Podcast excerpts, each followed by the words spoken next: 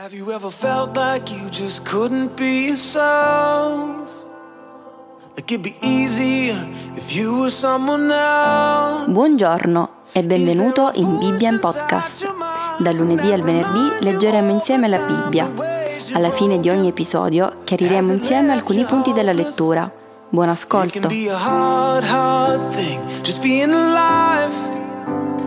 It can be a dark, dark thing Colossesi 3 Se dunque siete stati risuscitati con Cristo, cercate le cose di lassù, dove Cristo è seduto alla destra di Dio. Aspirate alle cose di lassù, non a quelle che sono sulla terra, poiché voi moriste e la vostra vita è nascosta con Cristo in Dio. Quando Cristo, la vita vostra, sarà manifestato, allora anche voi sarete con Lui manifestati in gloria. Fate dunque morire ciò che in voi è terreno, fornicazione, impurità, passioni, desideri cattivi e la cupidigia, che è idolatria. Per queste cose viene l'ira di Dio sugli uomini ribelli. E così camminaste un tempo anche voi, quando vivevate in esse.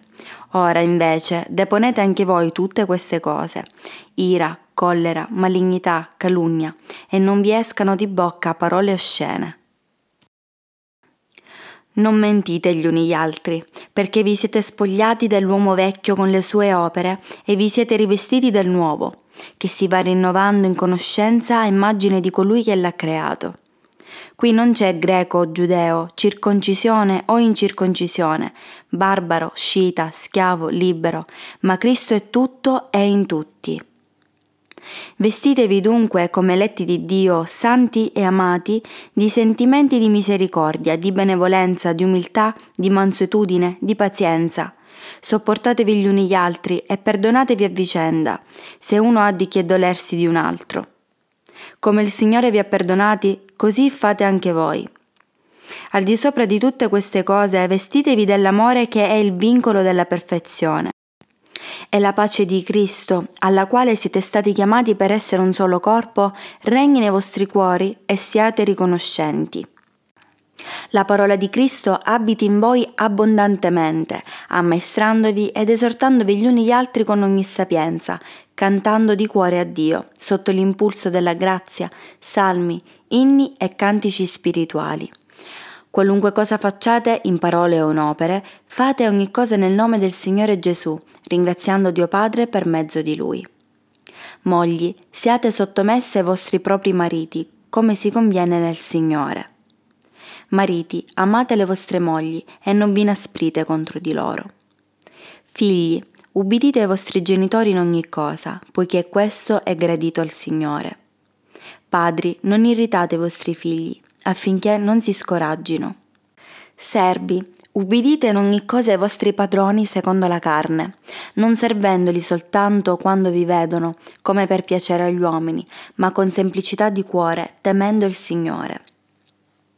Qualunque cosa facciate, fatela di buon animo, come per il Signore e non per gli uomini, sapendo che dal Signore riceverete per ricompensa l'eredità.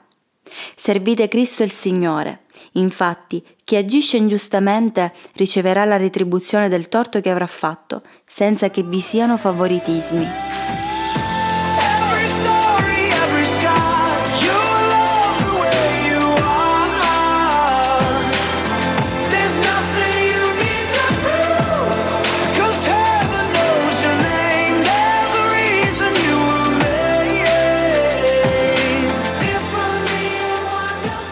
Molti cristiani pensano al regno di Dio solo come qualcosa di futuro. Pensano alla salvezza come una sorta di lasciapassare per una vita eterna futura, in un luogo non ben specificato chiamato cielo. E intanto vivono come tutti gli altri, al punto che spesso non possono essere distinti da coloro che non sono cristiani.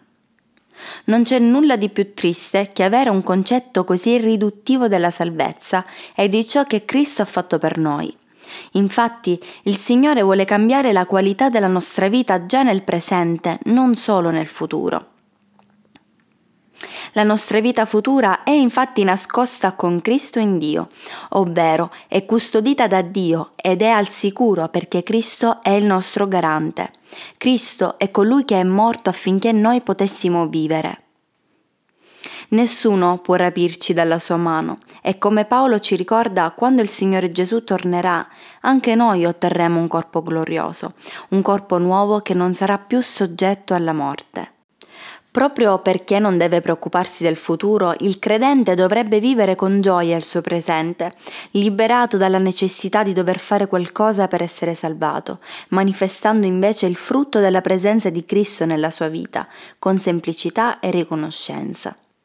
Infatti Cristo è morto ed è risuscitato per noi e noi ci siamo identificati con Lui nella sua morte e nella sua risurrezione. Quindi possiamo vivere già oggi un anticipo della nuova creazione, godendoci la presenza del Signore nella nostra vita. hard, hard thing, dark, dark Ciao, io sono Monica e questa è Bibbia in Podcast.